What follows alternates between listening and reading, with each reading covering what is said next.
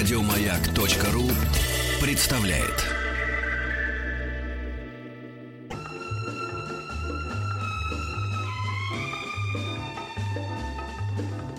Дышите глубже. С Петром Фадеевым. Я хотел сказать, что велик и многообразен мир Бесилова в рубрике «Бесилова». И многие-многие бесючки ваши мы не успеваем читать в отведенное для Бесилова время. Поэтому, если вашу бесючку на интересную какую-то тему не озвучили, вы так сразу запомните ее и завтра нам обязательно ее пришлете, да? Вот на этот же номер, а чтобы мы не забыли тоже ее озвучить. Потому что вот такие вещи, например, как бесит, когда говорят и пишут «новый лук», имея в виду внешний вид. Или бесит, когда переспрашивают просто так, даже если услышали. Бесит обгаженные собаками дворы. Вот все эти вещи мы не успеваем читать. Так что давайте эти все каки собирайте и завтра присылайте заново. Моя любимая из сегодняшнего. Бесит, когда хочешь пойти в ночной клуб, но завтра много уроков задали. Настя из Москвы написала. Да. Не ты ли? Нет, не я ли. Да, ну хорошо. Я была Настя из Петербурга. Давайте. А мы пока переходим. Здоровье. Встаньте прямо, вдохните. Раз, два, три, четыре. Раз, два, три, четыре. Заканчиваем. Здоровье. Сегодня у нас в гостях Ольга Сергеевна Горская, врач-репродуктолог, кандидат медицинских наук. Здравствуйте, Ольга Сергеевна. Добрый вечер. Пожалуйста, многоуважаемые радиослушатели, не выпуская из рук мобильные телефоны, вот вы еще не успели Бесилова дописать, но вы не откладываете их на номер 5533. Вот с этой секунды мы начинаем принимать ваши вопросы для Ольги Сергеевны. А о чем они будут, расскажет, собственно говоря, Ольга Сергеевна. Она расскажет про свою профессию и про то, чем занимается вот ее часть науки медицинской. А моя часть науки называется репродуктология. То есть это ситуация, когда семейная пара хочет завести ребеночка, но по каким-то причинам у них это не получается. И тогда это называется, в медицине есть такой термин, есть такой диагноз бесплодия. К сожалению, частота бесплодия, она достаточно высока, как в России, так и за рубежом. И, к сожалению, мы не всегда можем сделать все, чтобы у всех пар, которые бы хотели завести детей, это получилось бы прямо сразу-сразу. Вот, поэтому, когда супружеская пара сталкивается с такой проблемой, они должны обязательно прийти на прием именно к врачу-репродуктологу. То есть начать можно, конечно, с обычной там, женской консультации, но потом все равно рано или поздно они приходят к нам. То есть это те люди, у которых не получается заиметь детей. И ведь что интересно, что бесплодием называется отсутствие беременности в течение 1 года регулярной жизни вот, совместной супружеской. То есть это уже называется бесплодие, и это уже повод забить тревогу и обратиться своевременно к врачу. А вот расскажите, прежде чем мы будем озвучивать важные вопросы, наболевшие, какова, раньше, как говорили, тревожность статистики, да? Какова динамика? То есть, ну, примерно, я не знаю, за последние 50 лет есть же какая-то статистика? Конечно. Какое количество в процентном соотношении пар? Ну, смотрите, на сегодняшний день может забеременеть? На сегодняшний день в Российской Федерации частота бесплодия порядка 17-19% среди всех пар. Это очень много. То есть это прям огромная цифра. Почти четверть. Да. Пятая часть. Совершенно верно. И на самом деле, по данным Всемирной организации здравоохранения, критический уровень уже для воспроизводства населения это 15%. То есть мы уже находимся немножко за гранью. И эта проблема, она, ну, помимо, конечно же, медицинской, она становится и социальной, естественно. Потому что коэффициент воспроизводства населения, он может уменьшаться в этой для условии. Сравнения, как в других странах что происходит? Вы знаете, что примерно по Европе, да, это может быть от 10 до 12, до 13%. В каких-то странах это может быть и 20%. Ну вот мы примерно находимся в середине, вот так скажем, от процентного соотношения. Чем это связано? На самом деле в развитых странах Европы связано это очень часто с тем, что женщины чаще всего откладывают вопросы деторождения. Да? То есть они хотят сначала сделать карьеру, реализовать себя в социальном плане и только потом уже задумываются о детях. А ведь, к сожалению, женский организм устроен так, что чем позже женщина придет к вопросу беременности, к вопросам желания иметь потомство, тем меньше у нее шансов. К сожалению. То есть, а вот если... вся беда только в женщинах. Нет, всегда, конечно. Да? Ну, конечно же, нет. Конечно, нет.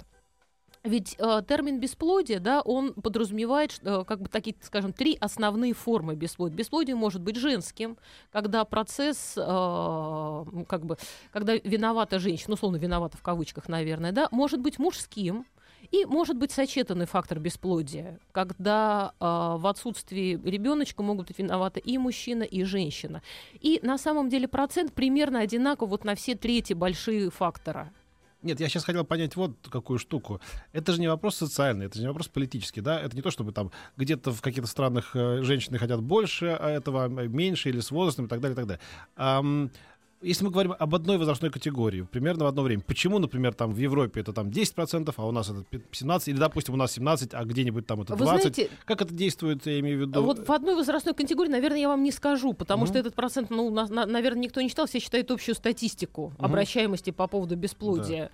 Вот, не секрет, и у нас тоже, у нас контингент женщин с бесплодием, он тоже немножечко все-таки, наверное, постарел, сказать было бы грубо, но все-таки это пациенты уже старшей возрастной группы, которым за 30. А бесплодие, вот, я имею в виду вот эти вот все проблемы, 17-19%, я имел в виду, они с течением лет, они как-то увеличиваются, эти проценты? Ну, условно говоря, в 56-м году это было меньше проблем или нет? А в 56-м году не знают, что с этим было, потому что многие не обращались просто. Эта статистика, вот наверное, где-то последних 15-20 лет. Может быть, даже в последнее время имеется тенденция к уменьшению этого процента. Вот, собственно, что я хотел сказать. Конечно. Да. Угу. В последнее время процент бесплодных пар все-таки, наверное, идет на уменьшение, потому что появились новые технологии, появились вспомогательные репродуктивные технологии, к которым относятся, собственно, и экстракорпоральное оплодотворение. Об этом мы сейчас как раз и поговорим. А вот какова возможность на стадии первых отношений каких-то, да, начальных отношений мужчины и женщины, девушки и юноши, понимать, что у тебя вот что-то такое получается с ним в смысле беременности? Нет. То есть какие-то анализы, может быть, или что это?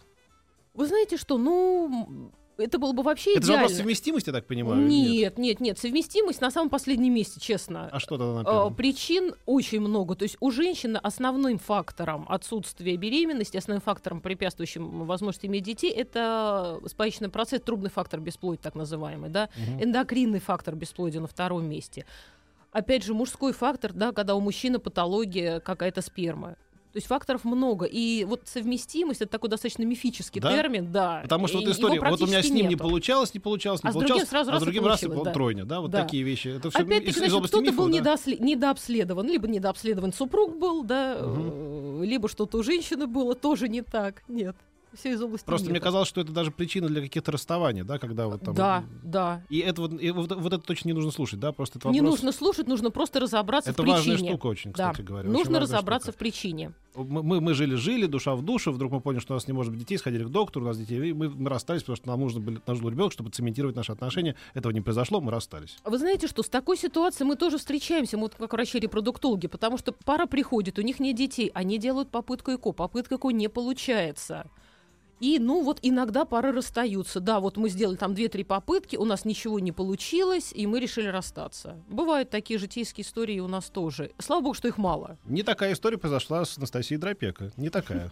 Отнюдь. Ты счастлива? Нет, мне даже наоборот обещали, что я точно не забеременею там в ближайшее время, а оно как раз и прямо в отпуск попало. Очень неудачно, в общем, было. Один мой друг близкий сказал, а я ее предупреждал, что они у меня быстрые. Да. Я напомню, что ваши вопросы нашей гости Ольге Сергеевне Горской, врачу-репродуктологу, мы ждем на номер 5533, начиная со слова «Маяк». Вопросы уже начинают собираться, но покуда мне хочется спросить. Во-первых, я думаю, каждая современная девушка ненавидит термин «позднородящая». Но поскольку вы начали свой опус со слов, что многие женщины откладывают, действительно, это не бабушкины сказки. Ведь все же мы верим в то, что медицина шагнула уже достаточно далеко, что уже есть огромное количество всевозможных витаминчиков, еще каких-то историй, которые помогут обмануть, скажем так, да, природу и сделать наш организм немного более молодым, по крайней мере, на период беременности. Вот термин этот остался во врачебной практике? Вы знаете, термин остался, к сожалению. И здесь, может быть, немножко даже я хочу вас расстроить. К сожалению, женский организм устроен так, что внешне, да, мы можем выглядеть совершенно изумительно и прекрасно, благодаря вот современным косметологам, хирургам и так далее. К сожалению, у женщины в организме существуют яйцеклетки, да, которые дают жизнь, которые соединяются уже потом с сперматозоидом, дают жизнь уже эмбрионам. И вот эти яйцеклетки, их количество, оно заложено при рождении. И с течением всей жизни происходит вот постепенно как бы растрата этих яйцеклеток. И уже к возрасту 40-45 лет у женщины количество этих яйцеклеток снижается. Да? Ну, 40-45 это уже не 25, нет, не 30, 25, конечно. 25-30 лет, конечно, мы уже, да, уже не считаем их позднеродящим, но возраст за 38 лет уже считается позднерепродуктивный возраст.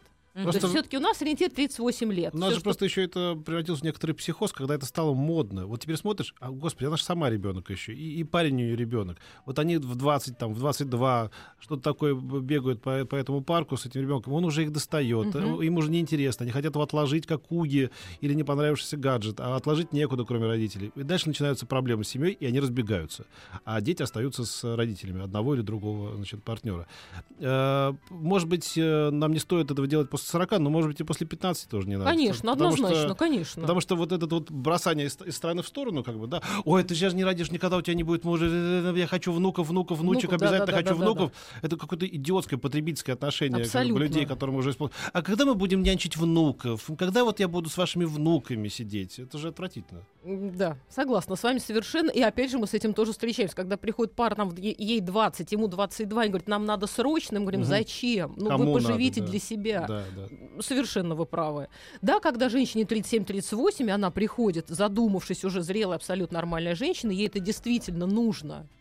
Тогда, ну, конечно, мы говорим, да, вы знаете, вам надо вот торопиться, вам надо это делать быстрее. А можно плавно сейчас перескочить на вопросы ЭКО? Ведь, по сути дела, это подсаживание уже оплодотворенного маленького эмбриона, по сути дела, правильно? Да. Соответственно, уже не столь важно, поздно родящая ты или не поздно родящая. Технически можно отложить вообще до последнего. И даже в 45, придя на ЭКО, у нас есть все шансы иметь здоровое потомство. Так ли это? В принципе, да, вы правы. Потому что если, условно, там женщина получила свой эмбриончик возле 40, там, 38-39 лет и отложила на будущее рождение, да, конечно, у нее может наступить беременность. Вопрос в том, что насколько ей будет легко эту беременность вынашивать. Тут тоже еще вопрос. Мы можем сделать, да, перенос эмбриона, но как она будет с этой беременностью ходить? Наверное, не совсем физиологично мама, которой 50-55 лет. Наверное, это все-таки для ее организма тоже не здорово.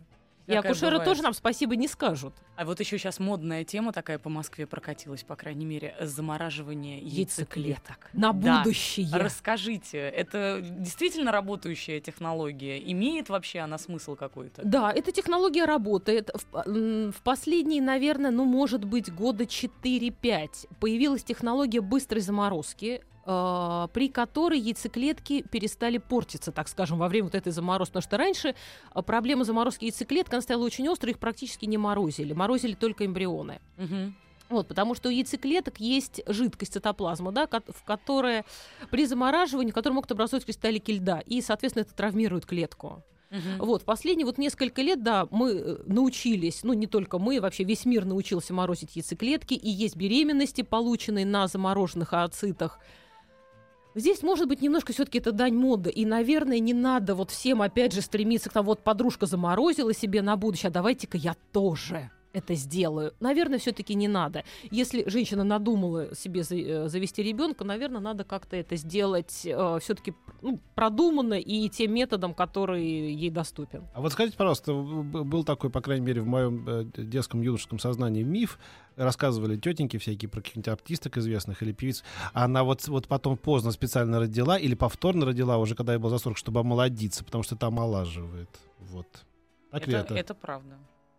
Ну, естественно, поскольку у женщины беременность, да, во время беременности происходит, ну, просто гормональный взрыв, шквал и всякое прочее, то, да, женский организм, естественно, каким-то образом он может омолодиться. Но, с другой стороны, беременность потом может и разрушить ее организм. Все-таки, если особенно она возрастная женщина, ну, не уверена, что это будет настолько ей полезно. Вот, Настя, многих артисток знает, как они поступают таким образом сейчас или нет? Нет, ты знаешь, все мои артистки, по крайней мере, либо еще столь юны, что не думают о детях, либо они попали в тот самый бэби-бум, который был вот... Нет, ну слушай, ну твоя Мадонна все-таки поздновато родила первую. В 19? Ты считаешь, это поздновато? У Мадонны первый ребенок был в 19? У Мадонны? Да. Нет. А, моя Мадонна. Это шутка была. Нет, у меня не срослось. Нет, пока я туплю, давайте мы перейдем к Вере Кузьминой, которая имеет вопрос, который сейчас прилетит к нам прямо из нашей весенней студии в Сокольниках. Да. Вера. Даже не знаю, слушайте, с чего начать, потому что слушаем тут все вместе с удовольствием. Как мать пятерых, ты должна спросить что-то такое очень, очень такое компетентное. Слушайте, ну, во-первых, я хочу сказать, что Шкода приглашает вас в зимнюю студию «Маяка» в парк Сокольники, да, который продолжает свою работу в ежедневном режиме. И каждое утро и вечер любимые ведущие ждут вас в студии на Центральной площади. Становитесь главными героями прямого эфира. И надо сказать, что человек, который сейчас пришел в гости, у его родителей не было проблем с тем, о чем вы сейчас говорите. Ну, раз он пришел, мы понимаем, что не было, конечно. Все вместе тихонечко поздравляем его с днем рождения. Представляете, в день рождения пришел в студию «Маяка» в зимнюю. Ну и всех остальных мы приглашаем принять участие в акции «Хочу на чемпионат мира по хоккею». Получить шанс побывать в Праге. www.go2praga2015.ru. А вот наш вопрос. Внимание! Ольга Сергеевна, подскажите, пожалуйста, как специалисты вашей области относятся к людям, которые не готовы плодиться и размножаться? Ведь есть же сейчас и такие среди там, людей нашего поколения и так далее. Те, кто не хотят детей. Child free, да? Да. Вы знаете что, ну поскольку мы все-таки сталкиваемся с проблемой, с проблемами конкретными, да, то, наверное, это просто выбор каждого человека, они хотят иметь детей или не хотят. То есть это чисто психологически, наверное, социальная проблема вот этой конкретной пары. Мы относимся достаточно ровно и спокойно. Вообще говоря, это выбор. Конечно, мы должны понимать, что мы никому ничего не должны. Конечно. Вот не обществу в этом смысле, да, не соседям, не подружкам, никому. Не родителям, не внукам, не праву и так далее. То есть мы все-таки еще часто оказываемся под влиянием каких-то стереотипов, да, что-то поздно, да, скорее, надо, в Икею надо съездить, родить надо, съездить на Бали, потом еще это попробовать, поменять 3 работы, так, ты взял новую машину, нет, а эту взял, телефон поменяла, родила, вот это все как-то становится в пакете, это ужасно все, что происходит подобным образом. Пошли вопросы, о которых я предупреждал, что будут конкретные вопросы, Ольга Сергеевна. Вот они пошли. На номер 5533, начиная со слова «маяк». АМГ меньше единицы. Это приговор?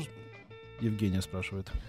Евгения, вы знаете, это не приговор. Во-первых, что такое АМГ, давайте. Значит, да, для тех, кто не знает. Я, например, нет. Да, ну, его, наверное, вам это не очень нужно. АМГ — это антимюллеровский гормон. Это гормон, который вырабатывается у женщин, да, и является маркером состояния вариального резерва, то есть запаса репродуктивного, женского репродуктивного запаса. Чем уровень АМГ ниже, тем для женщины хуже. Да, то есть действительно для нас, может быть, достаточно такая критическая цифра — это 1,5 единица нанограмм на миллилитр. Но это не приговор. То есть в такой ситуации понятно, что мы не сможем даже на большой стимуляции, вы не ответите, так скажем, ростом большого количества фолликулов, но даже мягкие схемы, мягкие стимуляции позволят получить то количество яйцеклеток, которое будет достаточно для наступления беременности. Из Тульской области спрашивают, как лечить тетразоспермию? Какой метод самый эффективный, Павел? Я надеюсь, что я правильно прочитала. Тератозооспермия, да. Тератозооспермия. Это когда в сперме мужчины, супруга, да, количество сперматозоидов ненормальных с измененной морфологией превышает количество нормальных. Есть определенные проценты, да, какое количество нормальных сперматозоидов должно быть. Я вам не скажу, как это лечить, да, с этими вопросами все-таки нужно обращаться к врачу-андрологу, либо к врачу-урологу, потому что есть разные степени тератозооспермии, и, естественно, мы не можем только на основании одного слова поставить окончательный диагноз, и только врач уже может назначить соответствующее лечение. После биохимической беременности нужна ли пауза в попытках забеременеть? Вы знаете, биохимическая беременность, как я понимаю, что просто у женщин там была либо задержка, либо просто тест на беременность показал 2-ю полосочку, женщина обрадовалась, да, к сожалению, потом начался ее цикл. Нет, не нужно никаких перерывов, пускай пробуют дальше. Из Москвы Иван спрашивает, у меня аспермия, полное отсутствие сперматозоидов, это врожденное или я в чем-то виноват? И излечимо ли это?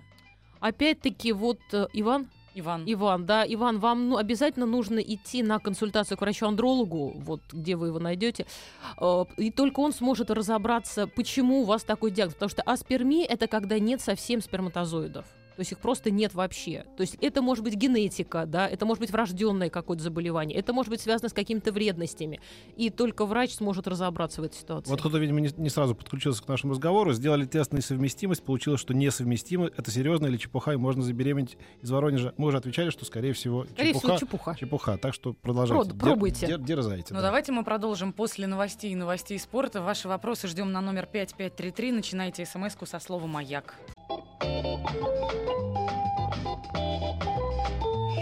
Дышите глубже. С Петром Фадеевым. Встаньте прямо, вдохните. Раз, два, три, четыре. Раз, два, три. 3, 4. Заканчиваем. Здоровье. Мы продолжаем общаться с врачом и репродуктологом, кандидатом медицинских наук Ольгой Сергеевной Горской. И вопросы пошли уже просто в невероятном количестве. Давайте в блиц. Блиц. Добрый вечер. Влияет ли ЭКО на ребенка, на его здоровье? Максим, это что, как расшифровывается? Давайте напомним. ЭКО – экстракорпоральное оплодотворение. Оно никак не влияет на здоровье ребенка. Дети после ЭКО точно такие же, как и дети, рожденные естественным путем. У меня дочка ИКСИ. Мы попросим тоже вас расшифровать. Я услышала, что дети, рожденные подобным образом, могут быть бесплодными, особенно мальчики. Так ли это, Ирина? Конечно же нет. ИКСИ – это эмбриологическая методика в рамках программы ЭКО, когда берется один сперматозоид, и каждая яйцеклетка оплодотворяется выбранным специально сперматозоидом. Это называется ИКСИ – интрацитоплазматическая инъекция сперматозоида. Очень сложно. Для непосвященных очень сложный термин. Как скороговорка звучит. Да. Это тоже никак не влияет на здоровье детей, на возможность у этих детей иметь потомство. Дети точно такие же, как и все. Через какое время можно попробовать забеременеть снова после замершей беременности? Здесь перерыв должен быть, в зависимости от срока, на котором замерла эта беременность, от 3 месяцев до полугода. Свинка у мальчика в возрасте 10 лет – это обязательно бесплодие в будущем? Это не обязательно бесплодие в будущем, но к тому моменту, как этот мальчик надумает заиметь потомство, ему хорошо было бы сдать анализ спермограммы. У меня несовместимость резус-фактора с молодым человеком. Но не у меня, в смысле, а у Ксении. Насколько это критично? Это не критично совершенно. Вопрос, опять же, в том, какой резус-фактор у самой Ксении, какой резус-фактор у ее молодого человека, но на наступление беременности это не влияет никак. Вот такая тяжелая смс-ка. Летом у меня случилась неразвивающаяся беременность. Есть такие, да? Как выяснилось, в Астрахани такие случаи очень частые. В центре планирования сказали, что такие случаи у них каждый день. Странно, что врачи не бьют тревоги. Может, это экология? Неподалеку есть газоперерабатывающий завод. Марина из Астрахани. Вы знаете, причин неразвивающейся беременности достаточно много. Это может быть какая-то генетическая поломка, да, это может быть инфекции и так далее. Поэтому сказать однозначно, что причина, да, в заводе, который там чем-то дымит, чадит и что-то выбрасывает в воздух, наверное, все-таки не стоит. Поэтому в каждом случае нужно разбираться. Какова вероятность наступления беременности при стимуляции яичников после дриллинга? Вы знаете, достаточно эффективный метод. Это лапароскопическая стимуляция, так скажем. Делается операция лапароскопии, и на яичниках делаются специальные насечки, надрезы. Это делается пациенткам с эндокринным бесплодием, поликистозными яичниками, мультифолликулярными яичниками, у которых своей овуляции практически нет. И вот это действительно помогает им добиться овуляции и, соответственно, беременности. Мне 25, Дарья пишет. Последние 3 года принимала джесс, бросила 2 месяца назад. Сейчас готовлюсь к беременности. Планируем приступить через 3 месяца. Прием гормона не скажется на зачатии? Нет, никак не скажется. Скажите, пожалуйста, 2 посадки неудачно, 2 года лечу постоянно эндометрит. В чем может быть причина? Никто не может сказать.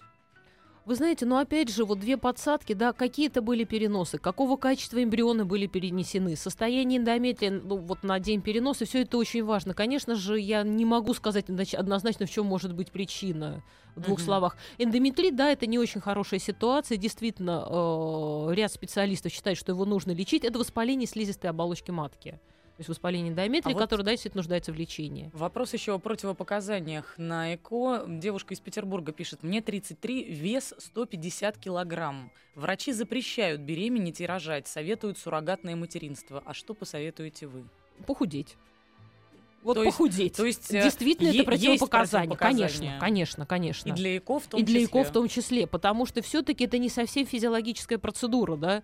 Когда мы получаем яйцеклетки, мы проводим пункцию яичников. При весе девушки в 150 килограмм, это технически просто невозможно. Можно ли забеременеть, если антимюллер-гормон 0,23? Это возвращаясь к вопросу, который у нас уже был в самом начале. Там был 0, меньше единицы, здесь 0,23. Это возможно, да, беременность возможна, однако надо будет сильно постараться. Неподвижно сперматозоиду, можно ли иметь детей? Опять же, отправляем на консультацию к врачу-андрологу.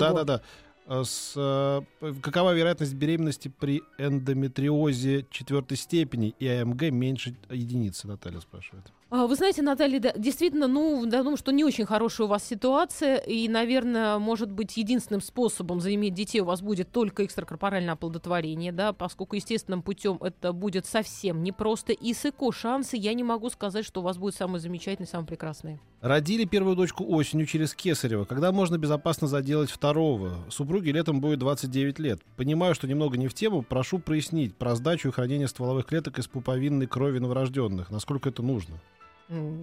Ну, давайте с первой части вопроса, да, по поводу кесаревой. И, значит, считается оптимальный срок формирования рубца на матке после кесаревого сечения 2 года. Да, кто-то может уже там через 1,5 года пытаться планировать, но 2 года к этому времени рубец формируется достаточно полноценно, и в 29 лет уж, я думаю, точно есть возможность подождать.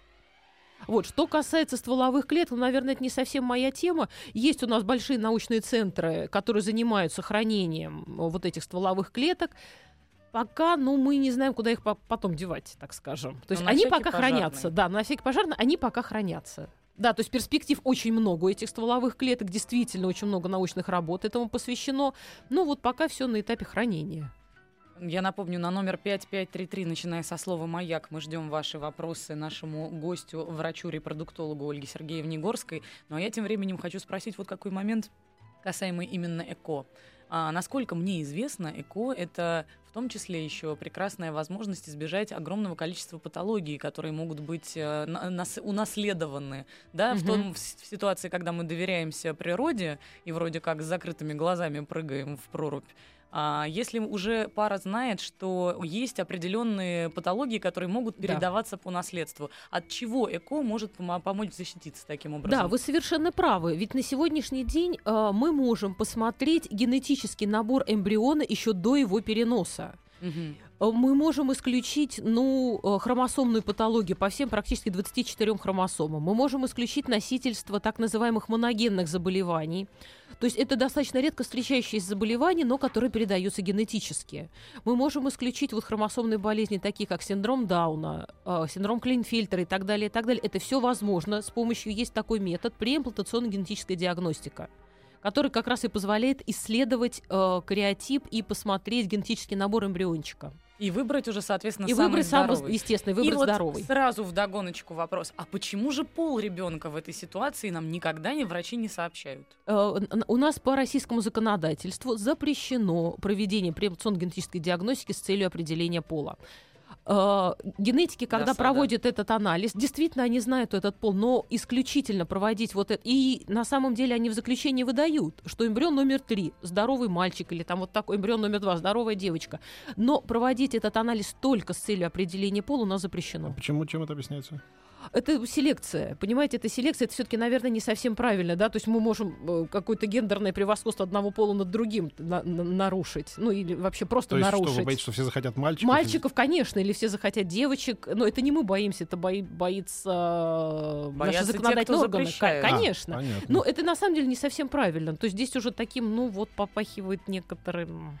Как бы так выразиться деликатнее. Слушайте, ну чисто технически мы же можем рано или поздно прийти к тому, что мы будем точно знать, что вот у этого эмбриона будет дедушкин нос, подбородок папы, не знаю, там чувство юмора тети.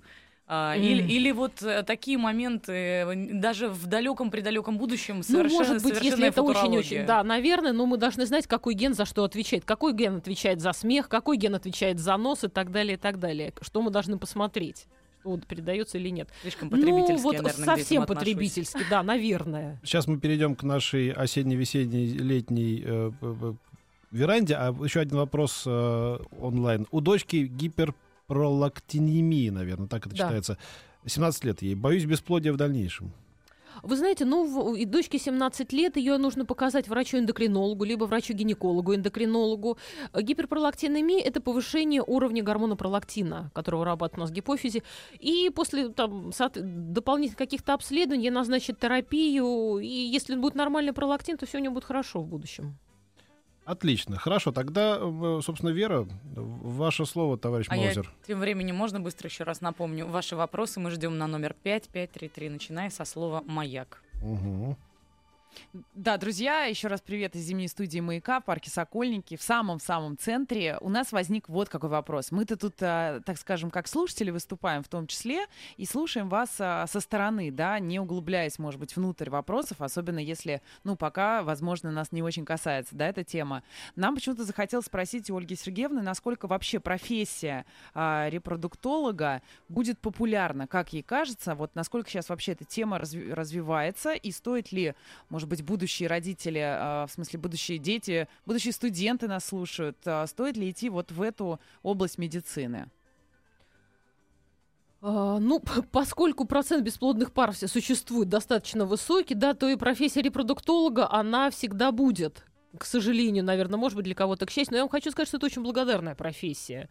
Потому что когда у пары не получается, ну вот раз не получается попытка, два не получается попытка, и потом все-таки, слава богу, у них наступает беременность, а если потом они приходят к тебе еще с этим замечательным малышом новорожденным, ну это действительно настолько положительные эмоции, что это дорогого стоит. Вы в этот момент чувствуете, что вы его сделали? Ну, я не могу сказать, что я чувствую, но вот что-то вот где-то там вот в сердце теплится, да, это, я чувствую, что я приложил, да. А вы чувствуете, что вы заходите на территорию Всевышних каких-то сил, да? Вот, иногда начинаешь во что-то верить, а так, ну, в основном все-таки достаточно это техническая врачебная работа, то есть это просто вот, да, мы умеем делать то, чего не умели много лет назад, да, чего все боялись, мы сейчас это можем сделать, но, опять же, все-таки это не панацея, это не волшебная таблетка ЭКО. Нет, я имею в виду там наверху, да, когда... А зачем вы занимались моим делом, спросит вас наверху, да? Вот, я скажу, мы помогали. Да. Ну, с чем, к сожалению, ну вот вы отвернулись, не заметили, да, а мы доделали. Да, понятно, да. Хорошо. Нет, я-то как раз на вашей стороне абсолютно. Вот еще вопрос очень важный, прости, из Ростовской области. Как ЭКО влияет на женский организм? У меня поликистоз почек. Насколько мне известно, ЭКО для женщины именно сопровождается еще большим количеством всевозможных медицинских препаратов, которые тоже могут своеобразно повлиять, ведь не всегда эти попытки удачные. Да, совершенно верно, потому что при ЭКО мы назначаем достаточно высокие дозы гормонов, да, и здесь, конечно, вот девушке с поликистозом почек нужно обязательно консультироваться с нефрологами, у кого она наблюдается, возможно ли вообще ей проведение стимуляции и возможно ли ей беременеть. То есть и нам иногда пишут, ну, какие-то узкие специалисты, что, вы знаете, нет, вот этой пациентке, ну, нельзя проводить ЭКО, потому что у нее вот какая-то такая патология, при которой ей может быть настолько плохо, что, вы знаете, ну, давайте это отложим. А вот вопрос, кстати говоря, такой. Сделают ли ЭКО здоровой женщине в 50? Есть двое детей, очень нужен третий. Нет. Кратко будет. Возможно ли забеременеть при морфологии 99%, либо, как советуют врачи, сделать ЭКО? А также подскажите, можно ли сделать ЭКО с миомой 4,7 сантиметров? Если я так понимаю, все-таки, наверное, это такой двойной вопрос. По поводу морфологии, наверное, имелись данные в виду спермограммы мужа. Если действительно морфология 99% патологически ненормальный сперматозоид, то это все-таки вариант ЭКО плюс ИКСИ, да, когда будут отбирать нормальные сперматозоиды. А что касается миомы матки, ну, это достаточно большие размеры миомы. И, скорее всего, все-таки перед тем, как делать ЭКО, нужно будет делать операцию по удалению миомы. Вот опять вопрос из области, мне кажется, граничащей с Евгеникой. У моего мужа был депрессивно-шизоидный синдром. Год сидел на нейролептиках. Можно ли использовать его сперму для ЭКО? Не скажется ли его заболевание на детях? Спрашивает Оля из Москвы.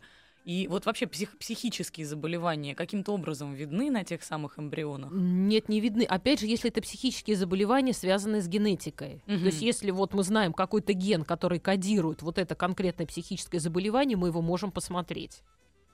А просто так этого не видно. Если удален яичник, опасна ли беременность и надо ли пить гормональные препараты? Честно, я не совсем поняла вопрос. Беременность не опасна, если удален яичник, у нее остался второй яичник, осталась матка на месте. Почему нет? Да. Пожалуйста, беременейте. Вот спрашивают еще, у сына синдром Мартин-Белла. Если его ребенок появится в результате ЭКО на следующее поколение, этот синдром Мартин-Белла перенесется? Ну, видимо, уже ответим после небольшой рекламы на Маяке. Встаньте прямо, вдохните. Раз, два, три, четыре. Раз, два, три, четыре. Заканчиваем. Здоровье.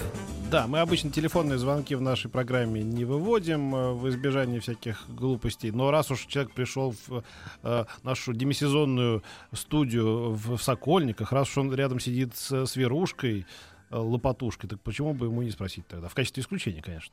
Тем более, если это она.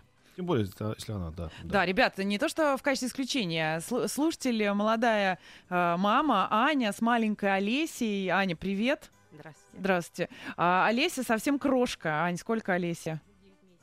9 месяцев. Вот. У Ани есть вопрос к Ольге Сергеевне. Аня наша постоянная слушательница и пришла вот в наушники буквально сняла, потому что ходит гуляет с ребенком, слушает радиостанцию «Маяк». Ань, давайте ваш вопрос.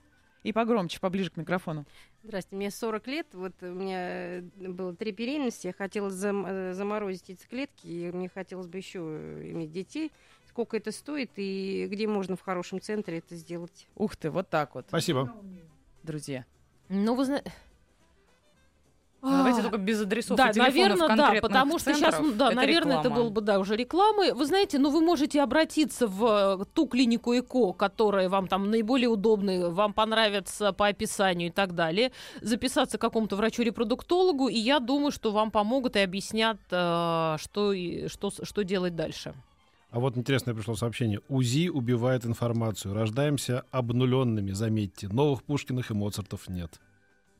Это, видимо, вмешательство. Можно поспорить. Да? Можно поспорить, конечно. Но то, что новых Пушкиных и Моцартов нет, спорить бессмысленно, потому что их действительно нет. А вот влияет ли на это УЗИ? Да. Вот это поспорить можно, действительно. Вот еще спрашивают, могут ли таблетки от давления влиять на качество спермы? А я позволю себе расширить. А вообще, в принципе, что еще может влиять? Очень много может влиять. Кстати, на качество спермы может влиять очень много факторов. От таких, бытовых вещей, как курение, злоупотребление какими-то веществами и не веществами, и напитками, да, баня очень нехорошо влияет на качество спермы. Лекарственные препараты тоже, естественно, могут влиять. Вот вопрос, который кажется простым на первый взгляд, мне кажется, в нем есть какой-то смысл и серьезный. Не получается зачать ребенка 2 года. Жена волнуется. Может ли ее переживание влиять на зачатие? Да. И как ее отвлечь? Вы знаете, действительно может. И мы с этим сталкиваемся. Бывает такой психологический порог. И зачастую, даже в нашей практике мы с этим сталкиваемся. Люди приходят с бесплодием, начинают сдавать анализы, а потом у них выключается что-то в голове. Они говорят, мы все, через 2 месяца мы идем на ЭКО, они беременеют сами, потому что у них выключается эта доминанта в голове. Как отвлечь, спрашивает человек? Пытаться ее как-то перезагрузить, дать ей другую информацию. Это легче всего сказать, выключить голову, да. Понятно, что это достаточно сложно сделать. Не думай о белой обезьяне. Да. Может быть, консультации психолога, кстати, помогут. И такой тоже есть. В лице ваших гостей хочу в очередной раз сказать спасибо большими буквами за моих 2 дочек, 8 лет, 1 и 3 месяца, 2. Игорь из Костромы. Видимо, всем вашим представителям вашей деятельности, специальности большое спасибо. Спасибо. У нас есть еще куча вопросов, которые мы озвучиваем по телефону 5533. Начинайте сообщение со слова «Маяк». Добрый вечер, у нас несовместимый опять отрицательный ардоминоз, вирус герпеса и ЦМВ, хроническое воспаление придатков. Врачи рекомендуют ЭКО. Какова вероятность наступления беременности в результате ЭКО? Наверное, высокая. Высокая, вы знаете, на сегодняшний день может быть от 30 до 50%. Такой грустный ведущий, пишут, человек грусть. Нет, я не грустный, я просто умный. И очень скромный, кстати. Знаете. И очень много скромный. Очень влияет одно на другое. Угу. Вот еще вопрос. Я его потеряла. Давай я поищу. Вот оно как бывает. Где последний раз видела? Под столом, по-моему, было. Скажите, можно ли не предохраняться от нежелательной беременности женщине 44 лет? Ведь вероятность забеременеть практически нулевая в этом возрасте. Вы знаете, да, вероятность беременности очень-очень низкая, но такие случаи бывают. Поэтому, вы знаете, наверное, для начала, чтобы уж полностью расслабиться, может быть, сходить к врачу, обычному гинекологу, просто провериться и после этого решать, расслабляться или нет. Угу. С точки зрения превентивных мер, это моя любимая тема, я вам честно хочу сказать. Я очень люблю спрашивать у врачей о том, что можно сделать еще до того, как проблема появилась. Мне нравится слово «превентивный», кажется, всем привинчивать что-то надо. Да? Как константировать. Предупредительные меры. Посоветуйте, что мы можем, ну не знаю, может быть, бананов больше есть, а может быть, холодной водой обливаться. Есть ли какие-то универсальные способы для повышения плодовитости населения, скажем так, которые могут помочь вот действительно не индивидуальным образом, а всем поголовно? Или это вот... Ну нету таких способов. Не бывает. Все настолько индивидуально, да, можно рекомендовать не болеть там инфекциями, да, мужчинам не ходить в баню, не курить, не пить. То же самое касается женщин. Не ходить в баню. Мужчин. Да. Если они планируют детей, да. Нельзя злоупотреблять, да. Имеется в виду любая баня или только русская? Вы знаете, тепловые процедуры вообще очень плохо. Да, тепловые процедуры очень негативно влияют на сперматогенез. Я всегда знал, что мыться чаще, чем раз в неделю, вредно. Я знал. И, наконец, врачи ответили мне. Нет, это не значит, что нельзя мыться вообще. Так, подскажите причину образования тератомы яичников. Тератома, да, дермоидная киста яичников. Ну, вы знаете, что считаю, иногда это... То есть это опухоль в яичнике, да, которая требует хирургического лечения. Причин, опять же, может быть несколько. Наверное, я не буду в это углубляться, потому что это уже такие чисто медицинские тонкие подробности, что лучше не знать. Нужно ли воздерживаться? Но это, может быть, уже специалисты следующего. Я имею в виду после вас, когда уже появился ребенок, нужно ли воздерживаться от кормления на несколько дней после родов, если у матери резус отрицательный, а у ребенка положительный? Нет, можно не воздерживаться. Какова вероятность забеременеть при грудном вскармливании в первые полгода после родов при невосстановленном цикле? Такое бывает, и, вероятно, существует. Я не скажу точно проценты, но такие случаи бывают. Поэтому даже если цикл не восстановился, беременность, если вы не планируете, лучше дополнительно предохраняться. На номер 5533, я напоминаю, последние минуты мы принимаем ваши сообщения. Вот еще вопрос. Трубы проходимы, гормоны в пределах нормы. У мужа тоже все хорошо, но забеременеть не получается. Какие наши дальнейшие действия? Весь вопрос в том, сколько не получается. Да, здесь может быть, опять же, этой паре нужно идти на консультацию к врачу-репродуктологу. Почему? Потому что он подберет тот метод, который им показан. Может быть, ему можно рекомендовать инсеминацию, а может быть, если это уже давно не получается, это как раз так называемое необъяснимое бесплодие. Оно есть, очень не в большом проценте случаев, но оно есть. Может быть, им как раз уже ЭКО нужно делать. Что-то с ними можно. А вот скажите мне, пожалуйста, в конце нашей передачи очень важный вопрос, серьезный, конкретный. Вы, как врач-репродуктолог, кандидат медицинских наук, как Ольга Сергеевна Горская, ответьте, пожалуйста, все будет хорошо или все будет плохо? Конечно, все будет хорошо. Видите. Конечно же, все будет хорошо. Видите, буквально аминь. Да? Следующий. Заходите следующий в кабинет.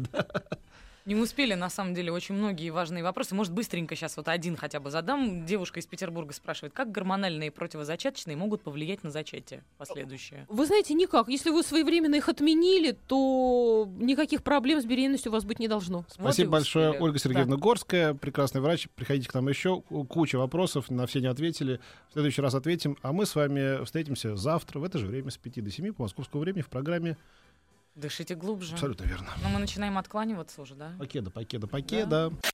Еще больше подкастов на радиомаяк.ру.